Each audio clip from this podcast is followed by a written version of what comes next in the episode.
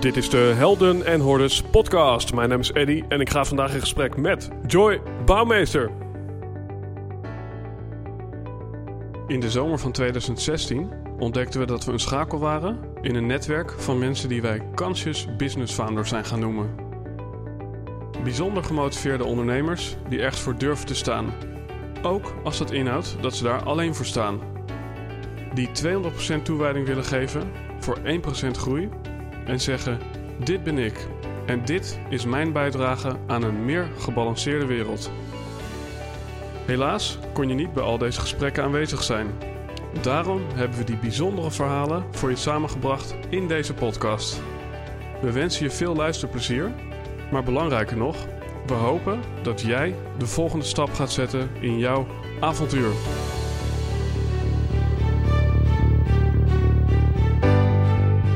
Dames en heren, het is echt zo. We hebben voor het eerst een fit girl aan tafel bij de Helden en Hordes podcast. En als dat niet alles was, is ze ook nog eens een keer de eerste influencer hier aan tafel. Want we hebben het hier over Joy Bouwmeester en zij deelt haar leven nu al een jaar of vijf online met als hoofdkanaal Instagram.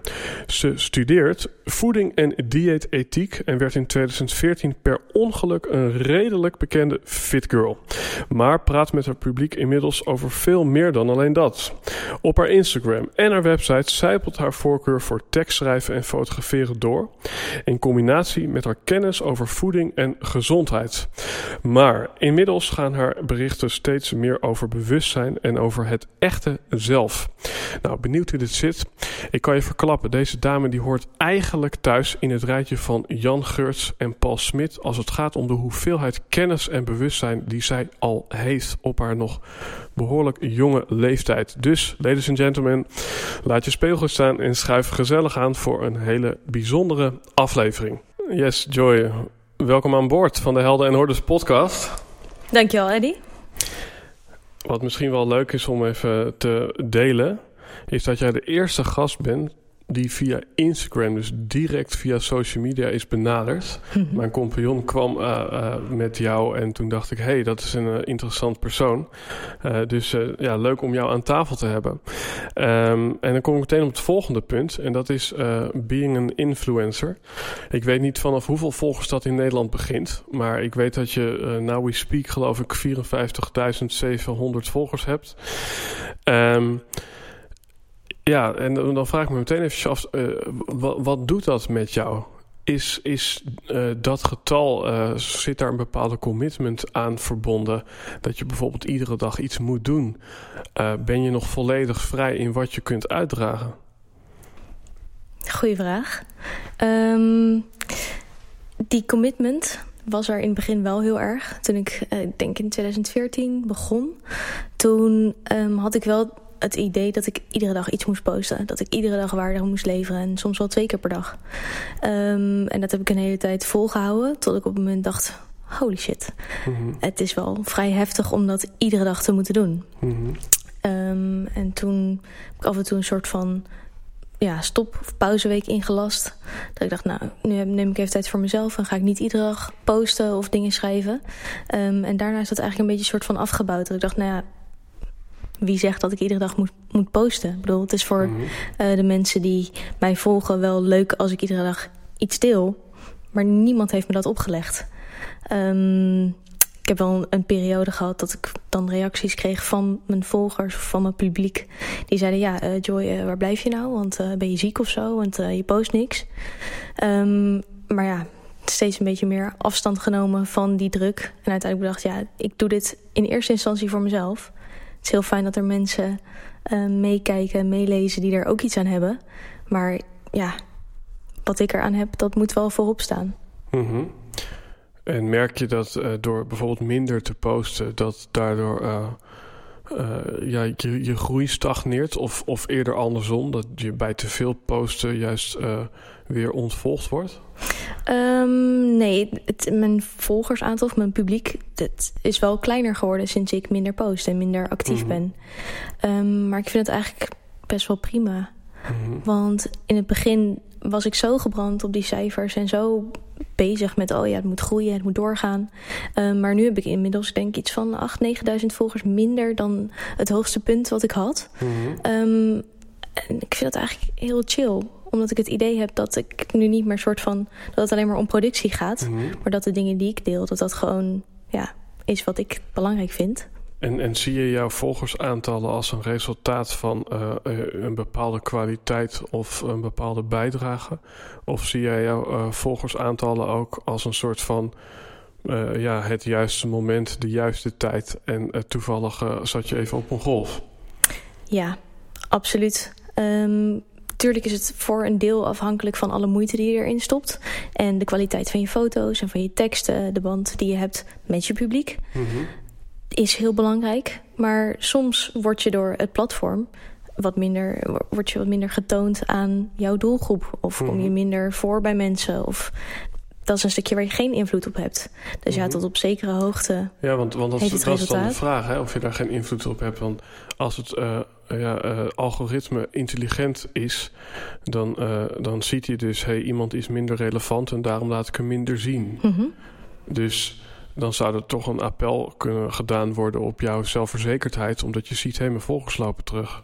Ja, absoluut. En ik moet ook wel zeggen dat op het moment dat ik zag... dat ik van driehonderdvierenzestigduizend terugging... dat ik dacht, mm-hmm. oké, okay, dit is niet wat ik gewend ben. Maar uiteindelijk dacht ik, ja... wat verlies ik ermee?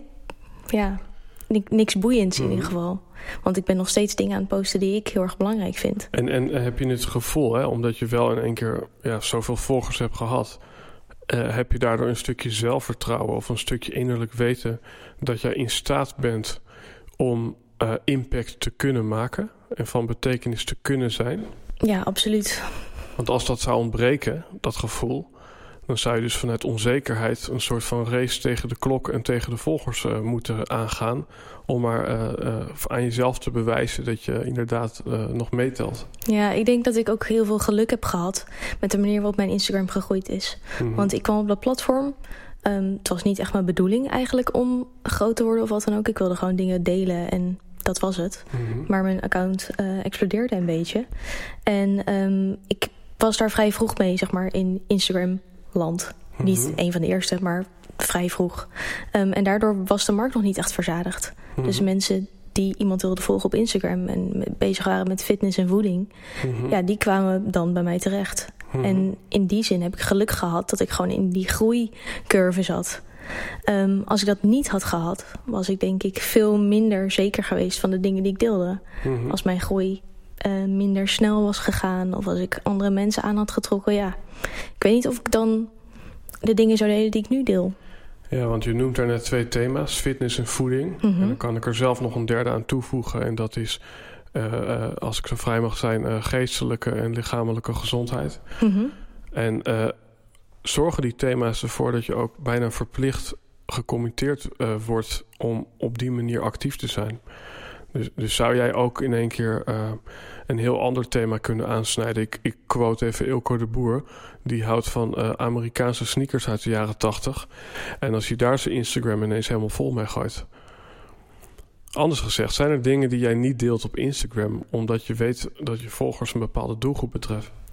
Ik denk dat ik um, in het begin me heel erg heb gefocust op fitness en voeding. Omdat ik dacht, ja, als ik nu andere dingen ga posten... dan, ja, dan wordt het een te grijs gebied. En dan, ja, dan groei ik dus niet op de manier die ik toen dacht dat goed was. Mm-hmm. Um, maar nu vind ik die groei niet zo belangrijk. En vind ik het veel belangrijker dat ik gewoon dingen deel die dicht bij mij staan. Mm-hmm. Um, in het begin sprak ik niet echt over um, je geestelijke gesteldheid. Of je, ja, ja, je mindset is misschien niet het juiste woord.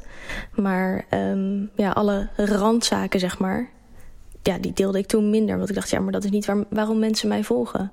Mm-hmm. Maar als ik nu bijvoorbeeld foto's deel van, weet ik veel, van, van Utrecht, waar ik woon... Um, dan merk ik dat mensen daar ook op aanslaan. Dat is niet ja. waarvoor ze misschien in eerste instantie mm-hmm. bij me kwamen. Maar ja, maar ik kan wel me voorstellen dat, dat dat maakt je mens. Mm-hmm. En dat maakt je dus ook toegankelijk voor andere mensen die in Utrecht wonen... of zich misschien alleen al associëren met een stad... of mensen die van hun stad houden, want zo, zo ver kan het gaan. Ja. Um, en toen noemde je net eventjes uh, geestelijke gezondheid. Mm-hmm. En ik kan me voorstellen uh, dat het in veel gevallen uit de nood geboren wordt... om je daarin te interesseren en uh, van daaruit ook dingen te gaan uitdragen. Misschien in eerste instantie als een soort van dagboek voor jezelf. Maar misschien ook wel om anderen die daar ook mee rondlopen te inspireren. En dan hebben we het over geestelijke gezondheid. En dan vraag ik gewoon eventjes uh, op de vrouw af. Uh, what, what happened? Ja, genoeg. Mm-hmm. Denk ik. Um, ik denk dat ik net als heel veel andere mensen gewoon een rugzakje heb. Dingen mee heb gemaakt. Mm-hmm. Dan vind ik een rugzakje echt een kut cliché woord. Maar um, er zijn zat mensen die, die worstelen met dingen. Mm-hmm. Of die nou in hun jeugd zijn gebeurd of iets later. Um, maar niemand is vrij van dat soort ellende. De een wat meer dan de ander. Mm-hmm. Um, en ik denk dat ik vroeger altijd het idee had dat ik dat heel erg voor mezelf moest houden. Dat ik dat uh, moest beschermen. En dat, ja, dat niemand dat mocht weten, want dat was raar. En nou ja, um, er zijn genoeg dingen rond, rond, rond ouders, rond mijn familie geweest, die best wel impact hebben gehad. En die best wel ervoor hebben gezorgd dat ik, ja, misschien toch voor mijn leeftijd, zeg maar op mijn vijftiende, met wat andere dingen bezig was dan mijn leeftijdsgenootjes. Um, dus ja, het is uit nood geboren. Ja, het is gewoon omdat dat dingen zijn die, die mij hebben gemaakt tot wat ik mm-hmm. nu ben. En dan ben ik misschien half een beetje je vraag vergeten, maar... Nou ja, wat, wat, wat uh, is er bij jou dat de wijsheid uh, en kennis uh, rondom geestelijke gezondheid ontstond? En nu noem je je opvoeding. Ja. Is, is er nog meer uh, wat heeft plaatsgevonden waardoor jij uh, ja, met dat onderwerp aan de slag bent gegaan? Ja, er is in, in gewoon, ja, de eerste achttien jaar van mijn leven gewoon heel veel gebeurd. Mm-hmm. Um, ja, details doen er in principe niet echt toe. Nee. Maar scheidingen, nee, ziektes. Even, ja, want de reden inderdaad dat ik erop inhaak is omdat je één ding uh, nu niet deelt. En dat is wat wel uitgebreid op Instagram staat. En dat is dat je ja. een, een uh, uh, ja, huidziekte hebt. Of het is niet eens een huidziekte, het is een darmziekte. Hoe moet ik het zien? Um, nou ja, dus ik heb celiakie. Mm-hmm. Dat is een, een, een dingetje dat ik niet tegen gluten kan. Dat is genetisch. Mm-hmm. Uh, is dat nou eenmaal zo? Um, daarnaast heb ik nu ook iets wat rosacea heet. Mm-hmm. En um, dat houdt in dat ik overgevoelig ben voor een meid die bij iedereen op zijn huid leeft. Waardoor ik uh, ontstekentjes krijg. En daar heb ik nu gelukkig een uh, kuur voor gekregen. Um, een medicijn, dat heet Roaccutane of isotretinoïne, hoe je het wil noemen. Um, en dat, ja, daar schaamde ik me ook heel erg voor. Mm-hmm. Dat was ook zo'n verhaal dat ik dacht, ja, dat, maar dat... daar moet ik niemand mee opzadelen, want het is, niemand wordt er gelukkig van en het ziet er niet uit. Dus ja, dat hou ik liever voor mezelf. Mm-hmm. Totdat ik dacht, ja, maar het is wel iets waar ik mee loop. Ja. En als ik ermee loop, dan zijn er wel meer mensen die ermee lopen. De hele is hele, sharing is caring? Uiteindelijk wel. Mm-hmm. Ik heb, ik heb denk ik heel erg door Instagram geleerd dat juist de dingen die ik niet wil vertellen, juist de dingen die me dwars zitten, mm-hmm. dat uiteindelijk heel veel mensen daar juist wel wat aan hebben. Want ja. als iedereen maar gaat doen alsof er niks aan de hand is en alsof iedereen het naar zijn zin heeft hier en mm-hmm. geen problemen heeft. En dan heb ik hier ook wel eens met mensen gezeten uh, uh, die, die uh, ja, ook uh, nou, tot op detailniveau uitdroegen uh, what was going on. Mm-hmm. En dan heb ik ook wel eens hier iemand aan tafel gehad, Eelco Smit, uh, business coach, die uh, noemt dit emotionele incontinentie. Ja. Die zegt... Um, weet je waar het om gaat als je iets wil bijdragen? Dat je iets bijdraagt. Mm-hmm. En waar je vandaan komt. En uh, uh, ja, dat daar uh, allerlei dingen niet zo leuk waren. Uh, I don't care. I'm not interested. Weet je wel, ik ben geïnteresseerd in wat jij voor mij kunt betekenen. Ja. Uh, hoe, hoe verhoud je je tot, noem even het, het woord emotionele incontinentie? Is er bij jou, want ik vroeg net bijvoorbeeld ook iets over je familie en wat daar mm-hmm. gebeurt. En dan, nou, dan hou je dat op een bepaalde manier... denk toch ook af, ja. waarvan ik me van kan voorstellen... dat kan vanuit verschillende overtuigingen. Dat kan vanuit de overtuiging, nou, dat is gewoon niet relevant. Of omdat dat gevoelig ligt. Maar, maar wanneer deel jij iets wel en niet uh, uh, op, op, op social media? Ja, dat vind ik een goede vraag. Want um, ik dacht vroeger altijd dat die details daarvan heel erg toe deden. En dat ik... dat ik continu bij me mee moest dragen wat er allemaal was gebeurd... en wat ik, wat ik allemaal heftig vond en zo. Mm-hmm. Uh, maar ik vind het nu veel belangrijker dat wat er allemaal is gebeurd... dat het prima is dat het is gebeurd... maar dat ik het veel beter en voor mezelf en voor anderen kan vertalen... naar iets wat nu praktisch is. Dus hoe ga ik nu met gevoelens om die opkomen.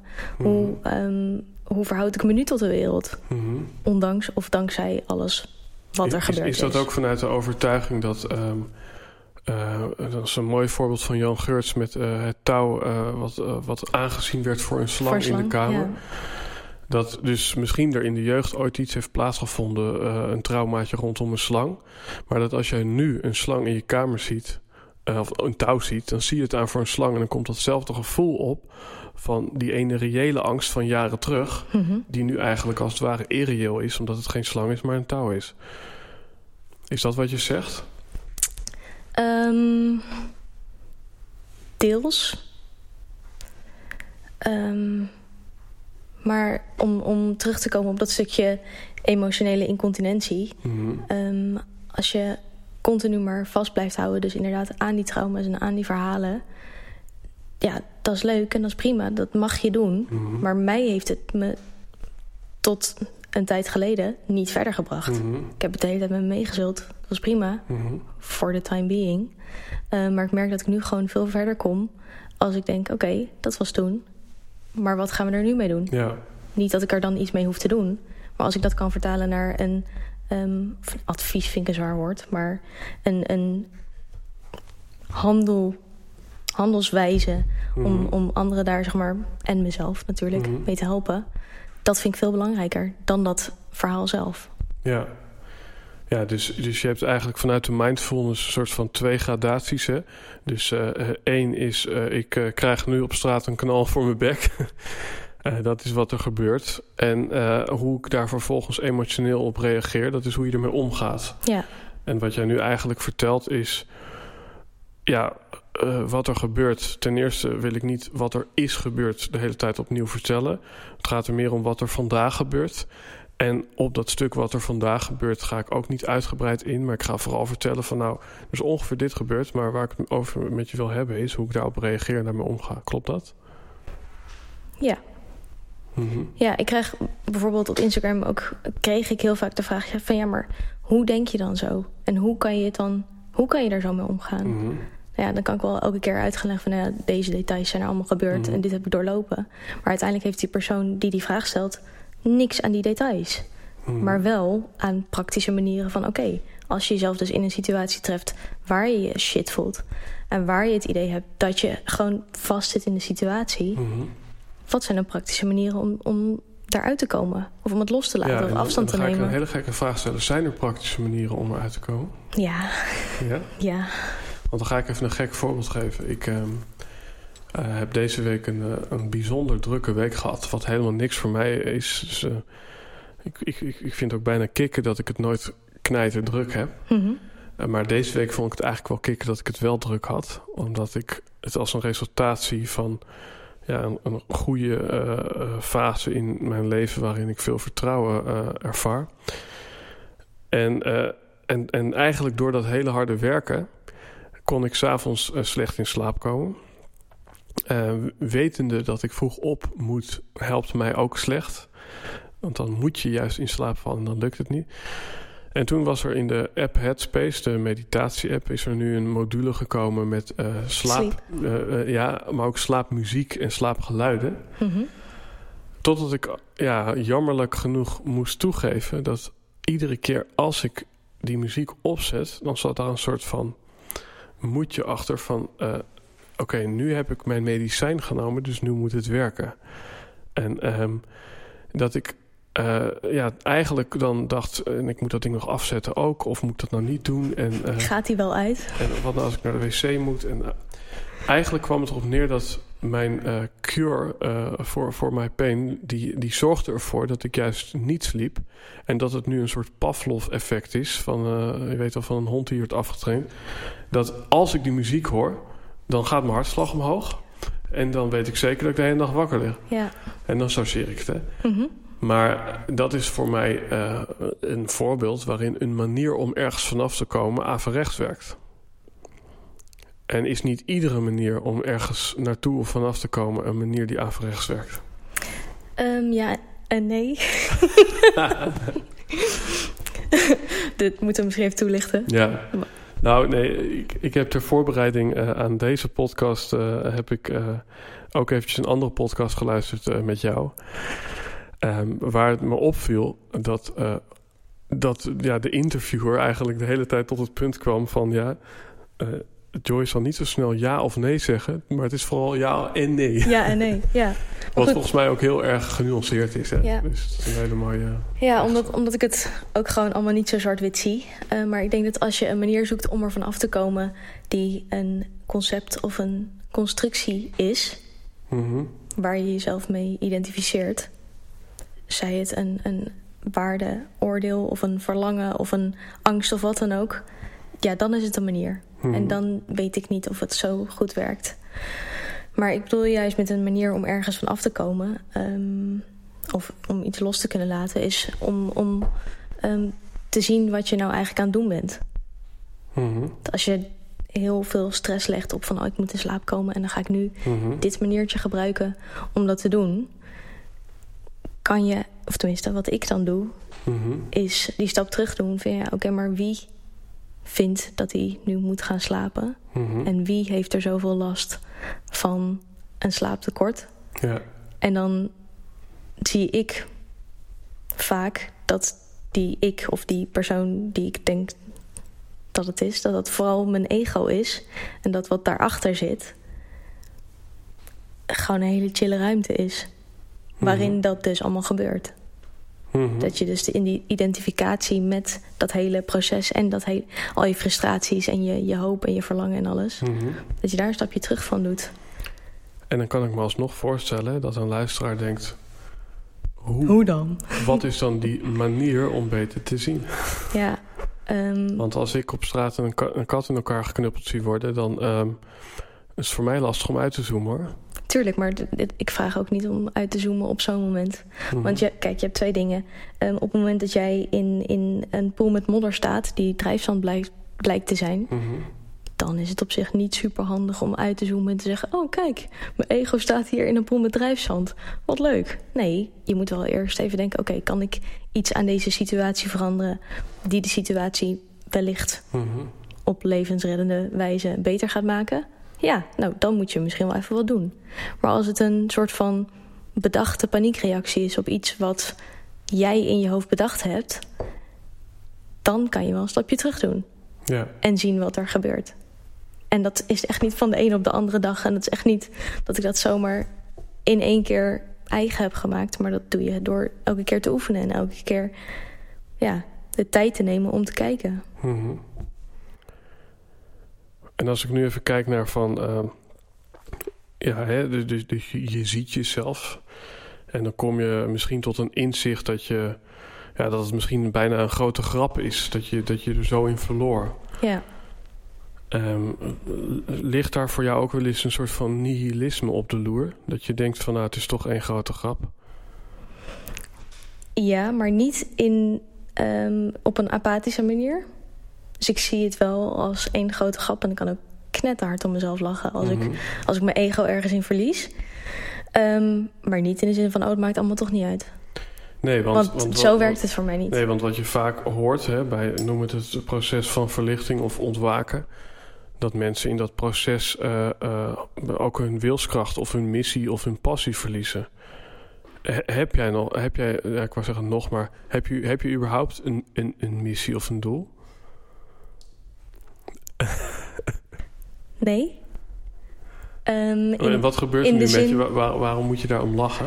Um, omdat ik... Ja, mensen vragen zo vaak... Wat is je doel? Wat wil je gaan doen? Mm-hmm. Wat wil je over vijf jaar doen?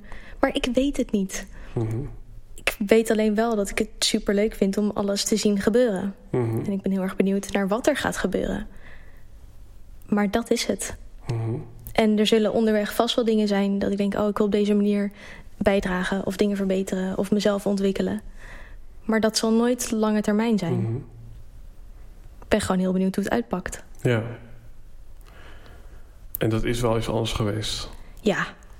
Ja, toen ik veertien was, uh, ging ik vakken vullen bij de Albert Heijn... om te sparen voor mijn eerste spiegelreflexcamera. Mm-hmm. Dat ik moest en zou fotografie gaan studeren. Ja, want je bent eigenlijk nog steeds heel jong. Want ik kan me voorstellen dat er heel veel mensen op dit punt komen van... een soort ommekeer als ze een jaartje of veertig zijn. Want jij bent op dit moment vijfentwintig. Mm-hmm. Uh, dan kom je ook meteen op een ander interessant punt.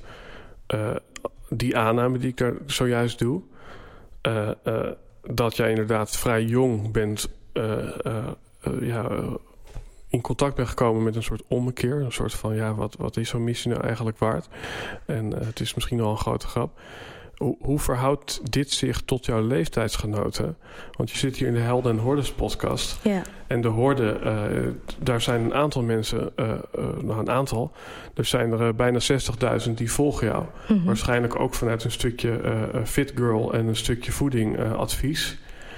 Um, maar... Um, Er zijn er waarschijnlijk ook minimaal zestigduizend uh, die, uh, uh, die jou niet helemaal kunnen duiden. Omdat ze denken, ik heb wel een missie en ik zit hier G V D uh, op die studie. Uh, niet alleen voor mijn punten, maar ook voor mijn hele imago en, uh, ja. en mijn witte Tesla die ik later voor de deur wil zetten. Ja. Hoe, uh, hoe verhoud jij je tot die mensen? Heb, heb je überhaupt wel eens een, een aanvaring gehad of een, of een conflictmoment of een discussiemoment? Discussies sowieso wel, maar um, conflicten niet echt. Omdat, ja, dat gebeurt gewoon niet. Um, ik heb wel dat mensen misschien niet helemaal mijn golflengte kunnen pakken. Omdat ze denken, ja, we, waar is ze dan mee bezig? Mm-hmm. Ja, dat weet ik zelf ook niet. Maar dat is helemaal niet erg. Mm-hmm. En als iemand dat wel erg vindt, dat ik het niet weet... ja, dan is het geen match met die persoon.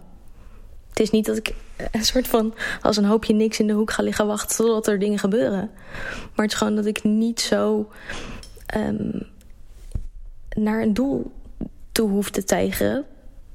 Want alles verandert toch al onderweg. Mm-hmm. Maakt niet uit wat voor doel ik stel.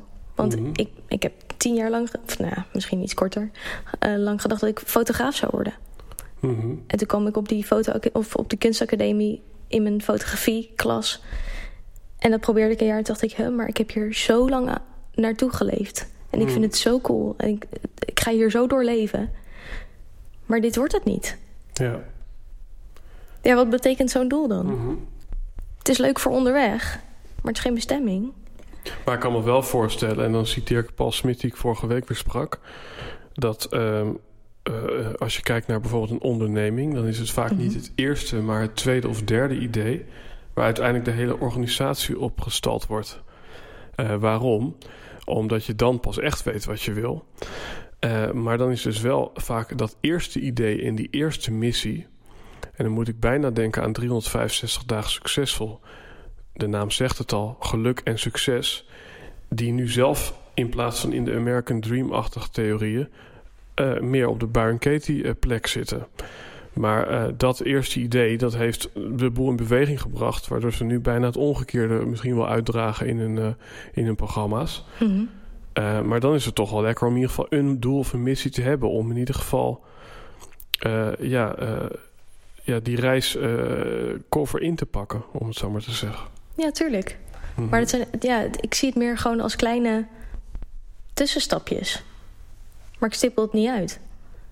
En ik bijt me echt wel voor bepaalde periodes vast in een bepaald onderwerp. Hmm. Anders was ik niet gaan studeren, überhaupt. Um, anders was ik nu mijn Instagram-posts niet op deze manier aan het insteken. Meer over, over bewustzijn, aan het praten. Het zijn allemaal kleine doeletjes. Maar ik weet heel goed dat ik voor, maar ja, tot op deze hoogte invloed heb op het leven. Hmm. En de rest gebeurt toch al. Hmm. Het is niet dat ik niks doe.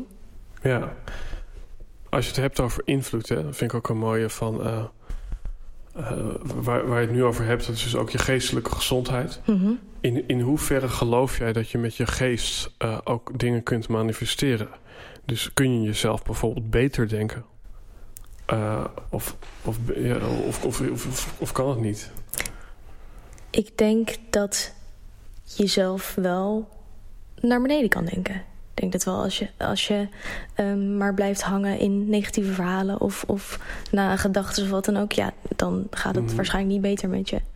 Maar ik denk niet dat um, fijne gedachten de oplossing voor alles zijn. Want dat is weer een soort van... Um, bijna toxische positiviteit. Mm-hmm. Want dan is dat weer een soort van geprojecteerd ego-beeld... van iemand die maar... constant gelukkig en succesvol moet zijn. Um, en alles wat daar niet in past of wat dat niet haalt, dat is dan slecht. Mm-hmm. Maar dat, nee, dat, dat resoneert niet met mij. Nee. Ik weet niet of dat dan echt het antwoord was op je vraag. Uh, jawel. Uh, ja, ik zit eventjes te denken, hè, van er luisteren ook heel veel ondernemers naar deze podcast. Mm-hmm. Um, en nu herinner ik me uit het gesprek wat ik dus uh, uh, ja, van jou heb gehoord. Yeah. Dat jij op, op het stukje ondernemen, uh, ja, toen schoot je in ieder geval een jaar geleden behoorlijk in de stress.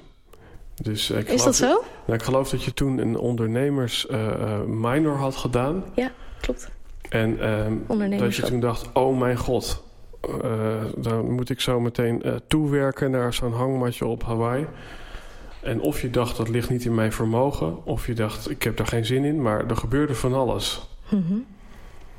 En uh, dan kom ik bijna op het punt... we hebben het net gehad over je missie en waar je naartoe wil. Zijn er omgekeerd uh, wel dingen waar, waar je absoluut niet naartoe wil? Oh, wauw. Um... Dat vind ik een lastige. Want daar denk ik meestal niet op die manier over na. Mm-hmm. Want wordt gezegd, mensen komen in beweging vanuit passie of pijn. Ja, absoluut. Ja, natuurlijk als de pijn groot genoeg is. Ja, zelf. Maar er zijn natuurlijk ook genoeg mensen die om iets te vermijden in, in een bepaalde actiestand blijven. Ja, maar dat... Dus, dus even heel concreet, hè. Je kan het sporten wat jij uh, goed beoefent... Uh, zou je kunnen doen om uh, fitter te worden. Mm-hmm. Maar je zou het ook kunnen doen omdat je uh, weg wil blijven van niet fit zijn. Ja, maar zo werkt het in mijn hoofd niet. Nee. Want um, ik, als ik iets wil of als ik ergens naartoe ga werken... dan is dat vanuit meestal vanuit het verlangen. Mm-hmm. Of vanuit hoop of wat dan ook. Um, ik heb absoluut in het verleden... Ik bedoel, ik ben wel gaan sporten... omdat ik klaar was met de manier hoe ik me voelde. Mm-hmm. En dat ik me niet chill voelde. Maar dat was toen. Mm-hmm. En nu doe ik dingen denk ik meer vanuit... oké, okay, ik wil hierheen gaan... dus dan ga ik op een positieve manier daarheen. Ja, ik, mm-hmm. ik vind het moeilijk uitleggen, maar... Ik denk liever in overvloed dan in tekort, zeg maar. Ja, want, want uh, kijk, als, als ik het eventjes plat druk... dan wordt er gezegd, je kan ergens uh, vrij van komen... Mm-hmm. of je kan ergens vrij tot worden. En dan draai je hem als het ware om. En uh, dan kom ik op het, op het volgende punt... en dat is die hele body fit movement... Mm-hmm. waar, uh, waar ik toevallig vandaag D van uh, Enzo Knol, zeg maar, die ex... Die, uh, die, nou, die draagt dat echt uit. En die heeft dus ook nou, miljoen zoveel volgers. Wat draagt zij uit? Nou, uh, uh, dat het uh, body positivity, dat bedoel ik. Mm, Oké, okay, Dus yeah. uh, ja, ook al heb je een maatje te veel... ook al heb je een paar putten en uh, ben je niet zo heel bruin... of uh, ga er maar mee op de foto. Mm-hmm. En dan vraag ik me eventjes af hoe jij je daartoe verhoudt... en hoe je dat überhaupt interpreteert... Is, is voor jou zo'n movement, is dat een inderdaad body positivity? Of is het ook weer van als je er niet zo uitziet, dan tel je niet mee? Als je me nog, als je me nog kan volgen. Ja, oh jeetje, ik vind het lastig, want ik heb daar eigenlijk niet echt een, een oordeel over. Mm-hmm. Ik denk dat het heel goed is dat mensen die zich, um, niet, in be- oh, die zich niet in een bepaald plaatje vinden passen... Um, mm-hmm. en zich daar weer over, over willen uitspreken, dat ze dat absoluut moeten doen. Mm-hmm. Um, ik kan me ook voorstellen dat mensen... Ik heb er ook redelijk afgetraind uitgezien. Mm-hmm. Ik kan me heel goed voorstellen dat mensen dat ook als een soort van... naar of onhaalbaar beeld zagen. Um, maar dat heb ik nooit als een soort van... het ene kamp tegen het andere kamp gezien. Mm-hmm. Dat was gewoon wat ik aan het doen was... Ja, want je, want, je, want je zegt, uh, ik heb er afgetraind uitgezien... maar volgens mij ben je nog steeds wel uh, afgetraind. Ja, absoluut, maar ik ben zeg maar droger geweest, zoals ze dat ja, noemen. Ja, ja. Dus dat je iets meer lijntjes zag en alles. Want mm-hmm. dat vond ik op dat moment... Ja, dat was zo'n, zo'n doel mm-hmm. onderweg. Um, waarvan ik toen dacht dat het een soort van einddoel was. Maar mm-hmm. waarvan ik nu denk, ja, oké, okay, dat was weer zo'n tussenstapje. Ja. Um, maar ik heb toen, ook toen ik er wat droger uitzag... nooit... iets tegen andere lichamen gehad. Of gedacht van, oh, maar jij bent niet goed genoeg. Nee. Of um, um, andere mensen die bijvoorbeeld uh, nog, nog gespierder... of nog getrainer mm-hmm. waren dan ik... daar met jaloezie naar gekeken. Mm-hmm. Nee, het is voor mij gewoon... ja, iedereen moet gewoon doen wat hij leuk vindt... wat hij fijn vindt. Mm-hmm. Zolang je maar een beetje goed voor jezelf zorgt. En als dat dan tot uiting komt in een movement... ja, you go girl. Dat vind ik, ja, ja. dat is prima. Mm-hmm. Ja, nou ja, want, want, want er, er, er zit een soort dubbelzinnigheid in. Dat is misschien ook weer gewoon een, een, een mening die ik dan heb.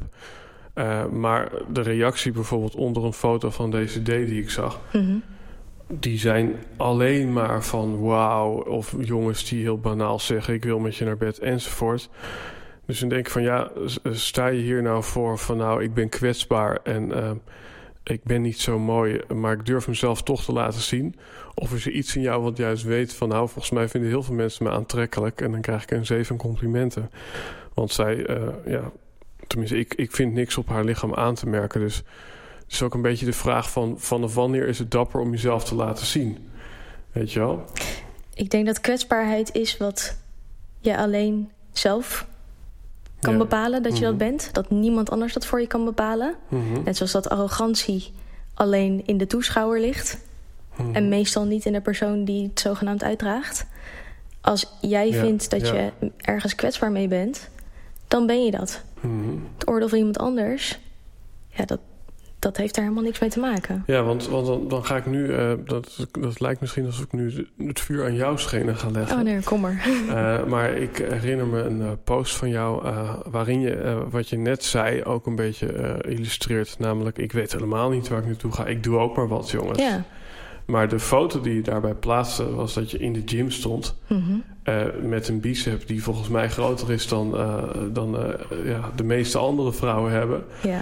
Dus als ik alleen, en dat is namelijk letterlijk wat er gebeurde... ik had hem namelijk tot zover in beeld... dat ik alleen de foto's zag en niet de tekst. Ja. Mijn brein, dat is misschien ook weer een interpretatie waar je het over hebt... Hè, maar mijn brein zei op dat moment... fit girl, ja. weet je wel? Dat snap die ik. Laat even zien. Die, die weet precies uh, die heeft, uh, waar ze naartoe wil. Uh, die heeft een, een soort laserfocus. Terwijl het stuk tekst eronder, dat insinueerde... eerder, ik heb helemaal geen focus. Ik weet niet wat ik aan het doen ben, jongens. Dus op mij kwam dat bijna incongruent over. Dat ik dacht, mm-hmm. hé, wacht eens even. Het plaatje en het praatje, die, die communiceren op een ander niveau. Ja. En natuurlijk is dat perceptie. Maar ik kan me wel voorstellen dat veel mensen het plaatje zien en denken... jeetje, uh, zo wil ik zijn. En dan staat ja. eronder een stuk tekst van, ik weet niet wat ik aan het doen ben. Ja. Dat snap ik. Is, is het, in hoeverre uh, is dat een bewuste keus dat je dat plaatje bij die tekst kiest? En in hoeverre denk je gewoon, nou nu sta ik hier in de sportschool... en, en, dit, en deze gedachte komt in me op die ik met iemand wil delen? Nee, ik weet wel dat ik dat heel bewust heb gedaan. Omdat ik natuurlijk ook met mensen praat, mm-hmm. sprak... Um, ook berichtjes krijg in mijn D M, zoals we dat op Instagram noemen... maar gewoon die inbox. Ja. Um, dat mensen continu vragen van ja, maar... Um, hoe, wat voor schema volg je? Wat doe je? Welke oefeningen doe je? Maar ieder moment dat ik in de gym heb gestaan...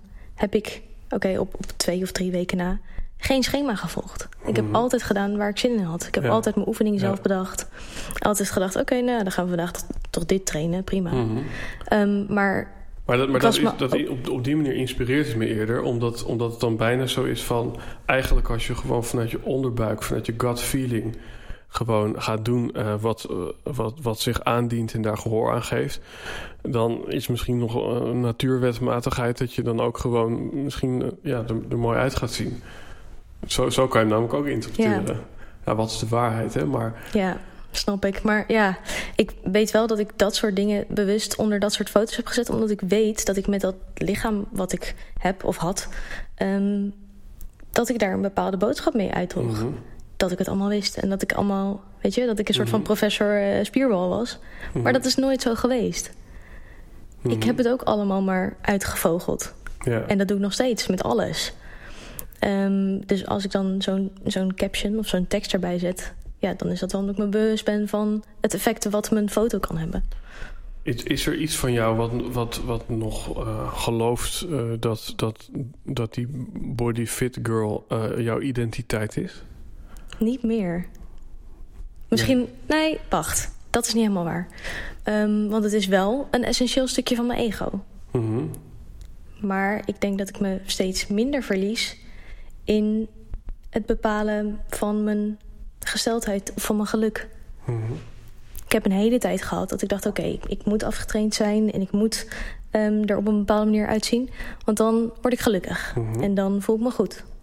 Maar dan ben je daar en dan denk je, ja, maar wanneer komt dat extatische gevoel dan? Ja.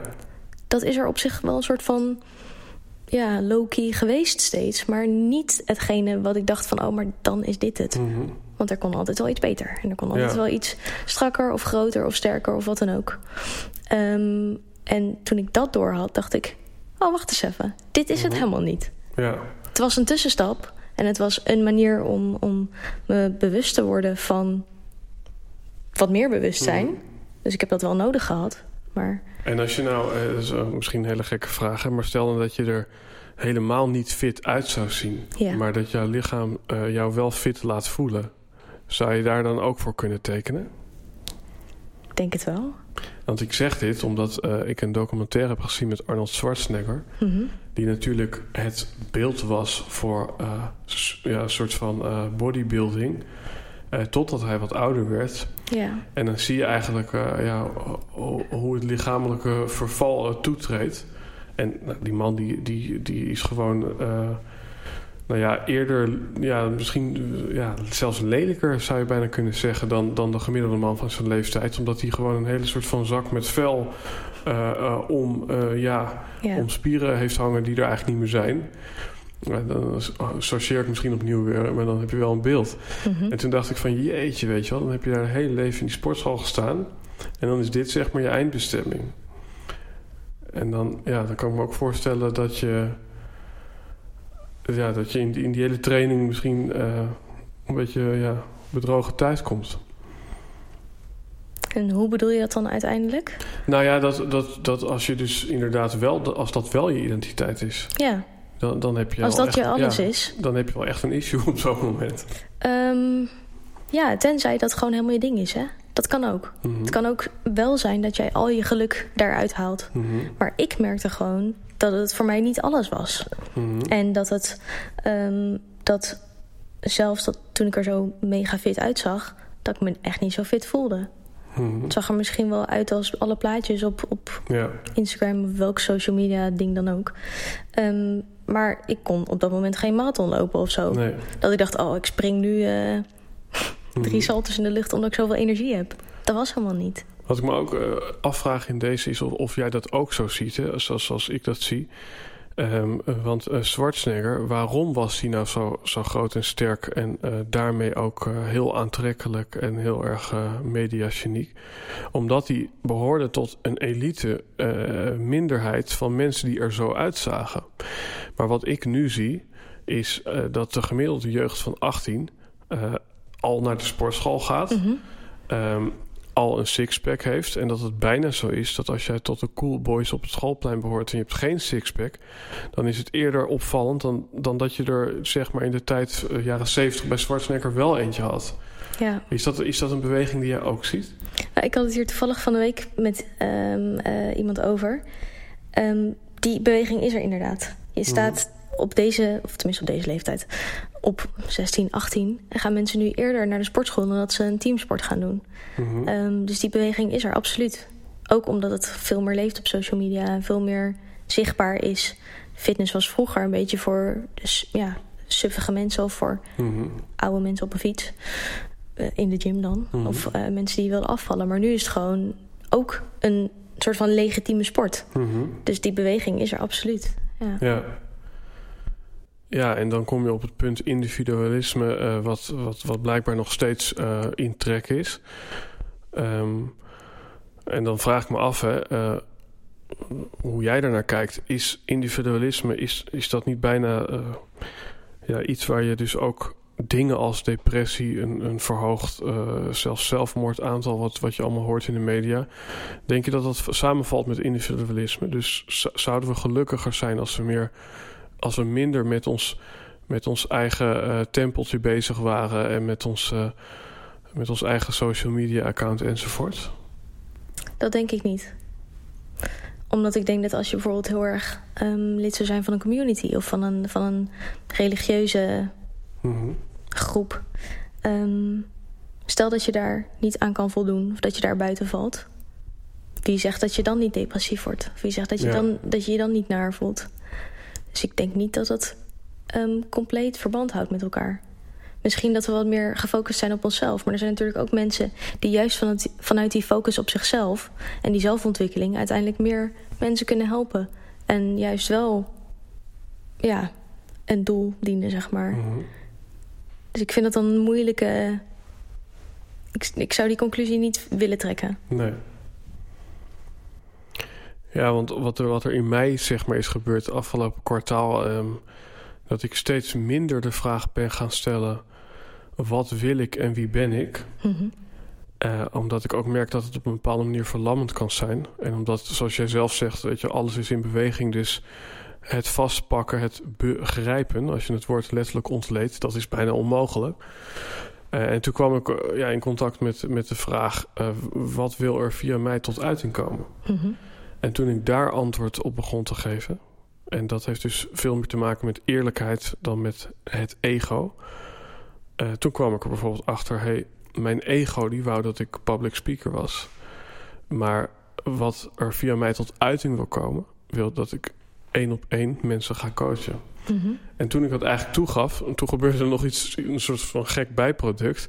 is dat ik toen ineens ook vaker voor publieke dingen werd gevraagd. Dus alsof er dan een soort van de wikkel er vanaf is en dan, en dan mag dan het. Dan komt het opeens, ja. ja. Herken je dat, zoiets? Ben, je, ben, je, ben, jij, ben jij ook bezig met, met bijdragen of, of, of kijken van... Dat is nog wat anders dan de missie dus, hè? Dus dat is meer... Um, Ja, waar, waarmee kan ik anderen ondersteunen uh, uh, in, in wat ik uitdraag? Ja, als ik dan een beetje denk aan de manier waarop ik eerst op social media deelde... Mm-hmm. Dan was het vooral heel erg gespitst op mezelf. Op wat ik meemaakte en wat ik die dag ging doen... en wat ik belangrijk vond en wat, wat mijn doel was. En ik denk dat dat nu meer verschoven is naar... hey, ik laat je op deze manier zien hoe je gewoon van de wereld om je heen... kan genieten. En hé, hey, hier zijn een paar mooie plaatjes van mijn stad. Ja. Zodat je ook even kan ontspannen terwijl je in de trein naar huis zit. Um, of hier, ik vertel even wat ik heb meegemaakt... zodat je daar iets uit kan halen. Mm-hmm. Die verandering zie ik wel bij mezelf, ja. Mm-hmm. Absoluut. Omdat er gewoon... ja, ik vind dat ikje van mij vind ik niet zo belangrijk. Um, omdat er veel meer is wat ik kan delen... waardoor andere mensen weer gelukkig worden. Mm-hmm. Of tenminste gelukkig, maar... Ja. Nee, gelukkig vind ik niet het goede woord... Um, rustig of zo. Mm-hmm. Dat ze gewoon hun, ja, wat bewuster worden van wat er nou eigenlijk aan de hand is. Ja. En nu zijn er, uh, wordt wel eens gezegd, uh, meer coaches dan mensen. En binnen het coachingsvak zijn er ook uh, meer mensen met mindfulness bezig en bewustzijn dan niet. Mm-hmm. Zie je daarin iets collectiefs? En is het daarin nog wel relevant om daar ook iets aan bij te dragen? Ik vind het zeker relevant om mijn manier daarin ja. te delen. Ja. Omdat ik merk dat... Oké, okay, er zijn misschien mega veel coaches. Maar niet iedere coach is geschikt voor iedereen. Mm-hmm. Dus ik denk dat iedereen op zoek gaat naar een, een, um, een stem die bij ze past. Als ik ga kijken naar, naar de beweging die er dan nu is... met een Eckhart Tolle, met een Byron Katie, met een Jan mm-hmm. Geurts... met een... Nou ja, ik kan alle namen wel opnoemen. Maar... Um, verkondigen ongeveer dezelfde boodschap. Mm-hmm. Maar ik ga ook niet bij iedereen aan. Ja. Het, het resoneert ook niet bij iedereen bij en, mij. En bij, bij, wie, bij wie ga je aan? Als ik het eventjes uh, nou ja, op Joy uh, gooi. Sowieso Jan.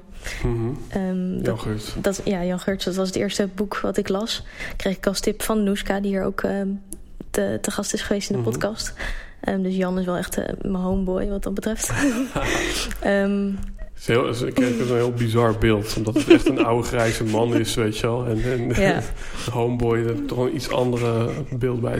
Ja, maar da- hij gebruikt ook zoveel humor. En dat vind ik echt... Ja, dat, dat werkt bij mij gewoon heel goed. Mm-hmm. Um, en er zijn ook zeker dingen van Eckhart die ik heel belangrijk vind.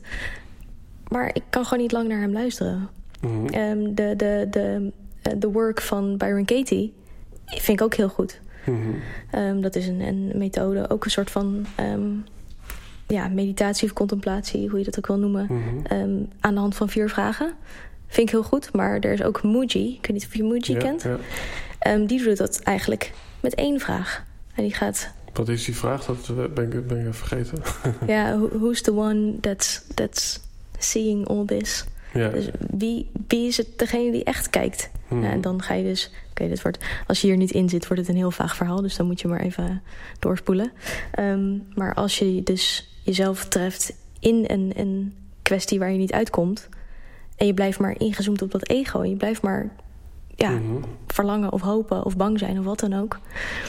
en je kan tot dat punt komen waarin je ziet... oké, okay, maar wie kijkt hier naar dan? Hmm. Wie neemt dit allemaal waar? En dan zit je eigenlijk echt van... oh ja. Ja. Je, je hebt het antwoord niet. Nee. Maar je ziet wel wat het niet is. Mm-hmm. Nou, da- daar ga ik dus heel erg bij aan. Bij ja, en, en ik heb natuurlijk met Jan gezeten... en dan hadden we het over een bordspelletje risk. Ja. Dat als je echt denkt dat je dat rode leger bent... en dat je gaat verliezen, dan heb je het zwaar. Mm-hmm. Tot je denkt van... hé, hey, maar wacht eens even. Ik kijk naar dat bord, dus ik ben dus niet rood. Ik ben degene die naar rood kijkt. Ja. Oh, dan kan ik eigenlijk ook niet geraakt worden. Nee. Nee. Exact. Nee. Dat. Ja. En dat, ja. dat heet dat spelletje. Mm-hmm. Niet het spelletje risk en ook niet het spelletje van... maar dat zien... ja, t- ik vind dat echt genieten. Mm-hmm. Ja. Als ik dan zie dat mijn ego weer ergens in verstrikt raakt... dan denk ik, oh ja. Ja. En, af en, toe, Goed, ga maar. En, en, en laten we eerlijk zijn, hè, het is af en toe heerlijk om in het ego te zitten. Oh, maar het, om echt te denken dat je, dat je beschikbaar moet zijn voor alle andere alfa-aapjes. En dat je tuurlijk. lekker naar de getver gaat. Ik bedoel, ik vind het, ik vind het heerlijk om, om, met me, of, zeg maar, om als ego in vuur en vlam te staan. Ja. Of om intens verdriet te ervaren. Maar dat is nog veel leuker als je doorhebt dat dat dus gebeurt. Mm-hmm. Dat betekent niet dat ik zeg, oh, het is mijn ego en um, ja, de groetjes, ik neem er afstand van. Het is een heel belangrijk onderdeel.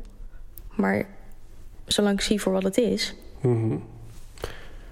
En, en er, wordt, er wordt er gezegd over dat, dat ontwaken of dat, uh, ja, zoals ik het nu even noem... er zijn natuurlijk allerlei manieren om daarover te praten. Uh, bij sommige mensen, neem bijvoorbeeld Byron Katie... was dat van, nou, ik uh, lag uh, op de grond uh, naast mijn bed... en het was ongeveer gebeurd met mij en toen schoot ik in de lach... en toen scho- Toen was het alsof je ontdekt Sinterklaas bestaat niet. Ja. En dan kun je er ook nooit meer in geloven. En voor andere mensen is dat misschien veel meer een transitie. Mm-hmm. Dus is er voor jou één gebeurtenis geweest... Uh, ja, die een soort harde levensles was... waardoor je in één keer pad uh, bijna wel moest uh, uh, uitzoomen van het rode leger... en als toeschouwer kijken naar het spel? Niet in de Byron Katie of de Eckhart Tolle manier... van in één keer, in één klap ontwaken of wat dan ook. Ik um, ben wel in één keer Jan Geurts gaan lezen. Maar ook toen heb ik nog een soort van tijd nodig gehad... om door te hebben waar hij het nou eigenlijk over had. Ja. Ik bedoel, het raakte me wel ergens.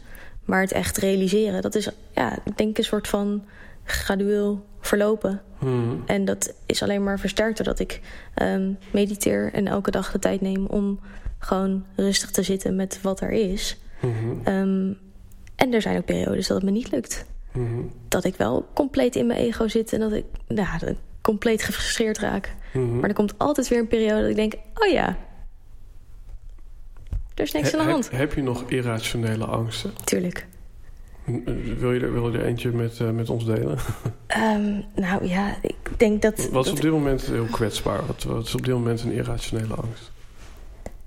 Um, Nou ja, ja dit, dit is misschien heel plastisch... maar dat ik dat mijn huid uiteindelijk weer wordt zoals het begin voor de kuur. Mm-hmm. Dat is een onwijs ego-dingetje. En mm-hmm. dat weet ik ook. En waarom, waarom? Want ik vroeg je om irrationele angsten. Waar, waarom is deze irrationeel? Omdat het uiteindelijk in essentie niks verandert aan wie ik ben. Mm-hmm. Want ik bepaal dat dat een probleem is. Mm-hmm. Voor andere mensen is het geen probleem hoe mijn huid eruit ziet. Dat vind ik alleen heel belangrijk. Mm-hmm. Um, en ik ben nu eigenlijk best wel gehecht aan een wat rustiger gelaat. En dat, ja. ik, dat het niet meer steeds ontstoken is en zo. Um, dus dan vind ik dat irrationeel in de zin van dat ik daar... ja, dat ik denk dat ik daar afhankelijk van ben. Is niet zo. Maar ik zou het wel jammer vinden als het weer de, de andere kant op verandert. Ja. Vooral omdat ik nu al een half jaar van ellende achter de rug heb. Ja. Door dat medicijn. En what you resist persists. Dus uh, is er iets in jou wat dat nog weg probeert te drukken? Dus dat op afstand te houden? Zeg maar het niet weer zo'n huid willen krijgen? Ja. Ja en nee. Omdat ik ook wel weet dat mocht het gebeuren, dat ik daar ook wel weer vrede mee heb. Mm-hmm. Dus, ja. ja, het is altijd tweeledig bij mij. Ja. Ik ga altijd heel even in, in de pijn en het verdriet, in de, de pain body, zoals Eckhart Tolle ja. dat noemt. Um, maar kom er steeds sneller ook wel weer uit. Mm-hmm. Ik heb het hier met Paul Smit ook over gehad, hè? Maar zijn er plekken uh, door deze hele transformatie die jij al op lo- jonge leeftijd hebt gemaakt, waar je, je helemaal niet op je gemak voelt? Zoals? Nou ja, bijvoorbeeld, een, een, ik, ik zeg vaak een verjaardag waar je, waar, waarvan je voelt van nou, daar kon ik vroeger binnenlopen. En als ik nu binnenloop met mijn, uh, met mijn uh, noem het maar, omdenken, uh, uh, kijk op de wereld, uh, dan... Uh, ja. Geen omdenken, hè? Want dat impliceert dat je erover moet nadenken. Ja. En, en dat denk ik dus niet. Ja, omvoelen, dat klopt ook niet. Om zijn. Nee, gewoon... Ja, kijken naar wat er gebeurt. Mm-hmm. Als je, ja, ik heb heel erg lang in dat soort van omdenken idee gezeten. Mm-hmm. Want ik dacht, oh ja, maar dan, oké, okay, dan is dit kutsituatie X moet omgedacht worden naar supersituatie Y. Ja. Maar dat is alleen maar denklaag op denklaag op denklaag. En mm-hmm. dat, dat beklemt alleen maar. En dat heb je helemaal niet nodig. Of tenminste, dat heb nee, ik maar, helemaal niet maar nodig. Maar in het voorbeeld van Sinterklaas is het... Uh, uh, eerst leef je in de overtuiging dat die bestaat. En dan leef je in de overtuiging dat hij niet bestaat. Of, of zelfs het weten dat hij niet bestaat. Maar dat is wel een aanname. Want je kan er natuurlijk ook van uitgaan... dat hij voor sommige mensen wel bestaat. Dat hij in verhalen bestaat. En dat hij in principe niet bestaat. Maar die twee zijn er allebei. Ja, mooi. En als je afstand neemt, dan zie je die twee... en dan hoef je er verder niks mee. Maar dan is dat er gewoon... Mm-hmm. Ben ja. ik nu heel vaag? Nee, ik, voor mij is het heel helder juist. Okay. Want, want wat ik hier beschrijf is... Uh, uh, uh, om het even in een voorbeeld uit te drukken... Uh, wat ik wel eens aanhaal is... als ik een negen teken hier op tafel... dan zie jij een zes. Mm-hmm. Maar hij is er allebei. En, en wie heeft er gelijk? Ja. Uh, en in, wat ik inderdaad net zei... en dan vang ik mezelf... is het ja, je dacht dat het een negen was... maar het was een zes. Nee, maar dat is dus niet de case. De case is... Het is zowel een negen en zowel een zes. En zelfs als je uitzoomt, kun je misschien uh, zelfs zeggen van nou, je kunt hooguit zeggen dat er een, een lijn is getrokken op een vel papier. Mm-hmm. En dan wordt het helemaal abstract voor de luisteraar. Maar goed, hè, de luisteraar is pretty hardcore, die kan wel wat hebben. Ja, volgens mij zijn ze wel wat gewend. En uh, zijn er mensen op dit moment uh, die jou uh, hebben geïnspireerd? Je noemde net al wat namen. En je noemde net ook Jan Geurts. Mm-hmm. Is er op dit moment een boek wat, wat veel met je doet? Um, nou, ik heb best wel wat gelezen de afgelopen tijd.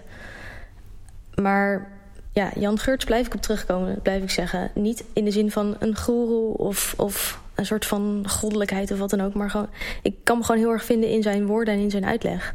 En elke keer als ik met mijn analytische hoofd... dingen uit andere boeken beter wil begrijpen. Van bijvoorbeeld een Sam Harris, mm. uh, Waking Up. Dat is ook een heel goed boek, maar die gaat juist heel erg op, de, um, ja, op het analytische, op het wetenschappelijke zitten. Mm. Um, um, nou ben ik het even kwijt. Wat wil ik ook weer zeggen? Oh ja, want ik wissel dus af met andere boeken. Mm-hmm. Um, Michael A. Singer, ik weet niet of je die kent. Nee. Van The Untethered Soul. Um, hij heeft ook weer zijn andere... kijk op dingen. Ja, want, en ze leggen het allemaal... Wat, wat, wat, wat, wat brengen al die boekjes uh, dan in essentie? Omdat uh, dat is een brainwave die ik laatst had. En ik vond mezelf best wel briljant. Uh, ik zei namelijk, er zijn twee mensen... die hebben driehonderdvijfenzestig dagen succesvol niet gevolgd. En jij mag raden wie het zijn. Nou, dat zijn Daft en Arjen. Ja. Weet je wel, er is één iemand... die heeft de kracht van het nu niet gelezen. En dat is Eckhart Tolle. Exact. Ja. En er is één iemand de work niet gehad... Uh, uh, in, in de figuurlijke en letterlijke zin... Uh, toen die daar op de grond lag. En dat was natuurlijk Byron Katie. Ja. Dus kan ik bijna zeggen van... Ja, wacht, ik weet, ik weet alweer wat ik wil zeggen. En ja. ik denk dat ik ook weet waar jij naartoe wil. Um, waarom ik Jan Geurts blijf noemen...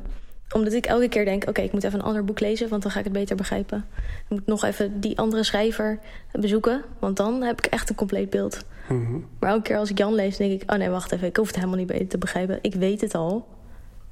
Ik hoef het alleen maar te zien. Ik mm-hmm. hoef het niet nog... Ik, er hoeft niet nog meer in mijn hoofd. Nee. Maar en, to- en toch zeg je, ik lees meerdere boeken tegelijk. Dus, dus wat nee, haal je dan uit die andere boeken? Nee, dat niet per se, maar gewoon afwisselend. Dus dan lees ik weer even die schrijver en denk ik... dan raak ik weer fucked up, want dan denk ik... ah, oh, fuck, ik snap het niet. Mm-hmm. En dan lees ik weer Jan en denk ik... oh ja, maar ik hoef het ook niet te snappen. Mm-hmm. Ja. Ja, nou ja, want ik, ik, ik, ik, mijn stuk van die vraag is dus... van ja, die, die, die, die, die teachers zelf, die hebben in ieder geval niet dat boek gelezen. Die hebben misschien nee. ook al wat gelezen... Maar ik geloof dat Eckhart Tolle dusdanig vroeg uh, tot een soort omme, ommezwaai kwam in zijn leven. Dan zeg ik weer ommezwaai, dat is weer alsof je vanaf de andere kant kijkt, maar goed. Uh, dat hij dat hij daar in ieder geval op dat thema had hij volgens mij nog weinig studie gedaan. Dus in, in hoeverre geloof jij bijna dat, dat, dat het... in hoeverre is dat lezen ondersteunend en in hoeverre kan het misschien juist uh, in de weg staan van de authentieke ervaring? Veel. In beide gevallen. Want ik, ik heb die ondersteuning zeker nodig gehad... om te begrijpen wat ik nou eigenlijk aan het doen ben. Maar een stuk daarvan is ook het loslaten van alles wat je geleerd hebt. Mm-hmm. Want anders kom je niet verder. Je moet het zelf toe gaan passen. Je moet zelf elke keer op die manier gaan kijken. Mm-hmm. En als je dan maar de hele tijd met je hoofd in boeken blijft zitten... Ja, dan schiet je niks op. Nee. Maar ik heb wel af en toe die herinnering nodig van... oh ja, wacht even. Mm-hmm. Het zat zo. Ja. Dus herinneren is natuurlijk ook een heel, een ja. heel, heel mooi woord daarvoor. Ja. En um, ja, dan, dan zou ik bijna een soort van... geloof het of niet, maar we, we zitten alweer op een uurtje. Oh shit. Dan, dan vraag ik me eventjes af van... hey, um, uh, jij hebt dat stukje uh, zien ingezien. Uh, Klein beetje. Ja, en uh, misschien is het uit noodzaak geboren... Uh, misschien ook vanuit nieuwsgierigheid... Uh, hoe, hoe kan de luisteraar... Uh, want, want dit is ook weer de zoveelste pod, podcast. Hè? Uh, en ik, ik had vanmiddag een klant die zei... ja, moet je eens luisteren, Eddie. Ik ga zoveel blogs maken. Want uh, ja, wie het meest uh, maakt, is het meest zichtbaar. En wie het meest zichtbaar is, uh, die wint. Dan zeg ik, nou, volgens mij... Uh, dat is misschien ook weer een uh, perceptie... maar is het belangrijker dat je nu echt op kwaliteit gaat zitten. En dat je beter... Weet je, ik heb bijvoorbeeld zelf op dit moment helemaal geen marketing funnel... of helemaal geen e-mail systeem. Op Instagram doe ik ook nauwelijks wat. Mm-hmm. Maar op dit moment heb ik meer klanten dan vorig jaar... terwijl ik toen dat wel gebruikte. Dus ik geloof dat één goede pagina... en één stuk van kwaliteit, dat kan uh, volstaan. En dan zit die luisteraar hier en die denkt van... jeetje, er komt zoveel informatie op me af. En dit is dan ook weer uh, podcast nummer uh, drieduizend tien. Mm-hmm. Hoe kan hij dan toch... Ja, is er dan toch een hoe of, of iets wat je de luisteraar kunt aanreiken... waardoor, of misschien een ervaring die je zelf had... waardoor je niet telkens weer een nieuw boek erbij moet pakken... of een podcast moet luisteren... om toch uh, ja, met wat meer ontspanning en misschien wel humor... naar je eigen leven kunt kijken. Hmm. Um, ja, ik zou... het li- ik, ik gun het iedereen om... de tijd te hebben en het fijne gevoel te hebben bij, bij meditatie. Maar ik weet dat dat niet voor iedereen zo werkt. Mm-hmm. En dat het best wel wat training vereist... om uiteindelijk op het punt te komen waarvan ik nu denk... oh, ha, dit is echt heel relaxed. Um, maar er zijn ook manieren om te mediteren met je ogen open. En niet in stilte. En dat is wat die Mooji doet, wat ik net zei. Die plaatst dus video's op YouTube. Dus mensen die normaal gesproken vlogjes of wat dan ook kijken. Zou ik zeggen, ga naar het kanaal van Mooji. Mm-hmm. M O O J I, volgens mij. Mm-hmm. Um, en daar zit hij op een podium.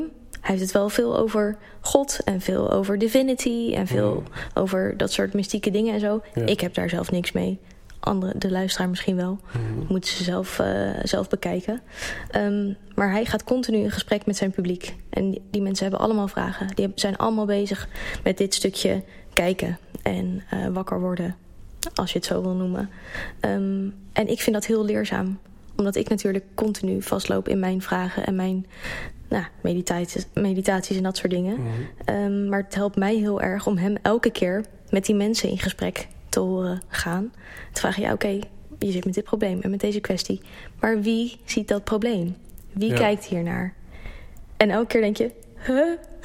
Maar juist dat momentje, dat huh? Van ik weet niet wat er aan de hand is. Dat is dat stukje gewaarzijn wat waarneemt waar je je zo druk om maakt. En ik denk dat dat voor mensen een hele snelle korte praktische manier is om daar een beetje mee in contact te komen. En je hoeft het niet direct te begrijpen. Want dat deed ik ook niet. Ik ben hier ook al best wel lang mee bezig. Mm-hmm. Um, maar als je dat maar elke keer blijft doen... en elke keer dat je denkt... oh, ik ga even een vlogje van uh, die en die persoon opzetten... ga gewoon even een keertje Mooji kijken. Daar word je vanzelf wel rustig van. En daar wil je vanzelf wel meer. Dat is misschien een beetje een gekke tip, maar... Ja. Het, het helpt mij heel erg. Mm-hmm.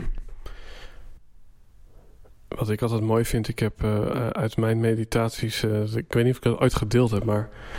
Uh, ik zeg er eerlijk bij, ik weet precies hoeveel keer ik gemediteerd heb. Want daar zit ook nog wel een stukje status, een soort challenge met mezelf in.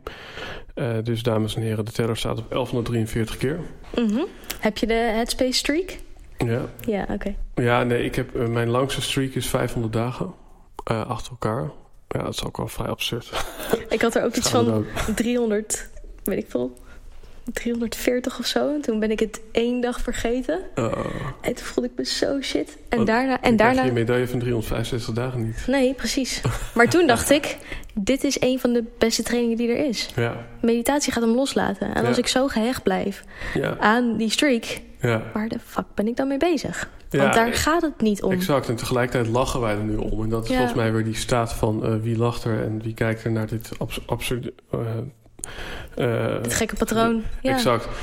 Wat, wat, wat een soort bijvangst is in mijn meditatie... en ik vind het gewoon leuk om dat ook even tegen de luisteraar aan te houden... dat ik in mijn uh, meditaties... en er wordt gezegd tien minuten is genoeg... maar ik heb dat vaak in twintig, dertig minuten mm-hmm. dat dit, dit gebeurt. Ja. Uh, uh, zo'n liedje van Daft Punk, dat heet Random Access Memory. Mm-hmm. Ja. Dat is een afkorting van RAM. Ik dacht, oh, dat is gewoon van de computer RAM-geheugen. Maar zo luisterde ik niet naar het woord. Ik luister naar dat woord als... Uh, toegang tot een willekeurige gedachte. En ik heb dus als ik zeg maar twintig minuten of langer mediteer... bijna altijd dat ik me iets in detail kan herinneren... uit mijn verleden waarvan ik niet meer wist dat ik het nog wist. Ja, echt, heel herkenbaar. Uh, t- dat ik een, uh, uh, bij mij was het bijvoorbeeld dat ik... Een, uh, mijn moeder die maakte een carnavalspak voor mij. En ik wist nog wat er op de frontcover van de Libelle stond... waar ze het patroon uit had gehaald. En ik moet vijf geweest zijn. Ja. Ik dacht, wauw. En wat heb je eraan? I don't know. Maar ook, ook daarin, ja, er zit gewoon een stukje fun in. Ja, het is super... Kijk, ik dacht altijd eerst dat meditatie dat dat heel... Um, ja, hoe noem je dat? Heel strikt was en heel serieus in alles. En uh, was continu op mijn ademhaling aan het letten. En mm-hmm. elke keer dat ik dacht, ja, uh, nee, ik moet gefocust blijven. Kijk, het is prima als je de, de aspiratie hebt om um, gefocust te blijven. Mm-hmm. Maar laat dat ook los... Want het is super grappig wat je dan allemaal voorbij ziet komen. Ja. Het is zo leuk. Ik vind het zo leuk om te zitten en te kijken. Oké, okay, wat, wat komt er nu? Ja. Wat komt er nu? Het is niet altijd leuk. Nee. En het maakt ook niet altijd superleuke dingen los. Maar nu zit ik op een soort van sweet spot na vijftien minuten of ja. zo. Dan is het opeens van... Ja. Oké. Okay. Nee, is goed joh, ga maar. En, en weet je wat ook wel mooi is? Dat de paradox ook weer in meditatie vind ik... dat het moment dat je... Uh, mensen tellen normaal uh, hoe lang ze zeg maar niet denken of in rust zijn. Maar het moment dat jij doorhebt dat je eruit gaat... dus dat je ergens aan denkt... eigenlijk is dat het meditatieve moment. Ja. Want dat is namelijk, exact. Je ziet jezelf ja. en je vangt jezelf. Dus de hele paradox is in ieder moment, misschien wel in je leven... dat je zegt... oh, wacht even, nu ben ik eventjes heel druk. Of nu ben ik eventjes uh, mijn ego. Of nu ben ik eventjes helemaal niet in het moment... maar in het toekomst of uh, uh, verleden. Op dat moment ben je juist in het heden. Ja, en dat is, dat is een hele mooie paradox. Ja. ja, maar dat... Tenminste, ik heb dat. Dat ben ik wel pas beter gaan zien... nadat ik veel meer ben gaan mediteren. Ja, ja. Want anders loop je door je dag en dan denk je... oh ja, ik ben gestrest. Ja, ik ben gestrest. Oké, okay, ik ben gestrest. Ja. En dan ga je erin mee, zeg maar. Ja. Um, en nu denk ik, hé, hey, ik ben gestrest. Oké, okay. ja, ja. Je bent gestrest. Nou, ja, hè? Ja. Ga maar even zitten dan. Iets in die richting. Um, ja, ik denk dat dat elkaar versterkt. Ik denk ook dat als je um, alleen maar met je ogen dicht mediteert... en die met je ogen open, dus door de dag heen... dan mis je gewoon een heel essentieel stukje. Mm-hmm. Je hebt het een, oh, sorry. Je hebt het een nodig om bij het andere ja. te komen. Absoluut. Wat ik jou nog even wil teruggeven over dit gesprek... wat ik wel mooi vind is... Um, Uh, er is zo'n quote, don't invalidate the message because of the messenger. Weet je wel, en dan kan ik nu naar jou luisteren als iemand van vijfentwintig... Uh, die niet eens ondernemer is en die nog studeert. Maar ik, ik haal zelf heel veel uit dit uh, gesprek, dus dat wil ik je teruggeven. Wat ik je ook wil teruggeven als een soort uh, ja, belangrijk punt volgens mij in dit gesprek... Mm-hmm. is dat uh, misschien uh, uh, zijn er inderdaad een miljoen coaches. Misschien zijn er een miljoen fotografen. En misschien is op een gegeven moment alles er in multiply. Maar wat jij nu eigenlijk zegt is... Uh, wij verkondigen misschien allemaal de boodschap van bewustzijn... en misschien allemaal de boodschap van meditatie of mindfulness. Alleen de messenger uh, zorgt ervoor dat het bij jou kan komen... Uh, omdat die in jouw language uh, is geprogrammeerd, zeg maar. Ja. En voor jou is dat dan Jan Geurts. Voor mij was dat dan Paul Smit. Mm-hmm. En zo is het voor uh, Noeska, is het Byron Katie. Ja.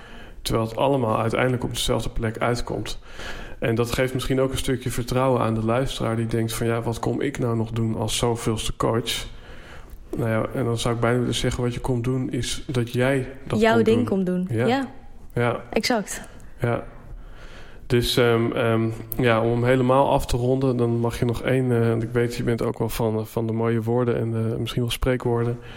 Is er nog één uh, niet-cliché quote die, die, waarvan je denkt... nou, die raakte me wel of die kwam wel even binnen... die je misschien aan de luisteraar wil uh, meegeven? Ja, ik blijf quotes lastig vinden. Maar als mm-hmm. ik een vraag mag stellen... Mm-hmm. zeg maar niet om het antwoord te vinden... maar gewoon als iemand zich een beetje rot voelt... of heel vrolijk, dat kan ook, hè? Ja. Maar als die persoon zichzelf de vraag stelt... Oké, okay, wie kijkt hier naar? En dan kijken naar wat er gebeurt. Dat lijkt me de beste quote die je met je mee kan nemen. Many thanks. Jij bedankt. Um, voor de luisteraar. Um, uh, jij hebt dus een mooi Instagram kanaal. Mm-hmm. Uh, wat is daarvan de username of de, hoe noem je dat? Instagram punt com en dan slash J B Bouwmeester. En je kan me ook op joy bouwmeester punt com vinden. Mm-hmm. Super, uh, de rest uh, zal ik in de show notes zetten van deze podcast, inclusief een mooi stukje tekst. Uh, voor de luisteraar die over deze uitzending iets wil zeggen, hashtag Helden en Hordes op Twitter, Facebook en Instagram. We zitten op Spotify, we zitten op YouTube, we zitten op uh, uh, iTunes uh, uh, en op allerlei third-party apps. Uh, dus uh, deel deze aflevering alsjeblieft, want volgens mij spreekt Joy een taal uh, die heel erg relevant is voor een jonge stroom van mensen die iets met bewustzijn willen doen. Uh, dus nogmaals, uh, uh, super dankjewel voor deze en tot een volgende podcast. Het zou zomaar kunnen dat je deze aflevering luistert een jaar na de lancering van mijn online opleiding Bevrijd je Verhaal. Deze online opleiding is het resultaat van tien jaar ondernemerschap. Denk aan mensen als Ralph Moorman, Edwin Selleij en de heren van driehonderdvijfenzestig dagen succesvol, die wij de afgelopen jaren hebben gesteund met hun branding, hun verhaal en hun propositie. Nou, wil je dat er op dezelfde manier vragen aan jou gesteld worden? Dan is de online training Bevrijd je Verhaal op jouw lijf geschreven. Nou, omdat we nu een jaar verder zijn, dachten we, we doen eens een keer crazy. Weet je wat, we geven tien opleidingen weg. Niet voor de normale prijs van vijfhonderd euro, maar voor de prijs van zevenennegentig euro. Meer dan vierhonderd euro korting dus. Dus voel je dat je daar gebruik van wilt maken? Verzilver dan de link in de show notes van deze podcast. Als jij nog een van die tien blijkt te zijn. Vond het nou nog een beetje gek om deze stap zo te zetten via één klikkende link? Dan kun je mij altijd even appen, want ook mijn telefoonnummer staat onder de show notes. En dan kunnen we samen kijken of deze online opleiding Bevrijd je Verhaal inderdaad ook iets voor jou is. Voor nu wens ik je veel plezier, misschien wel met de opleiding en anders met de volgende podcast. Ciao!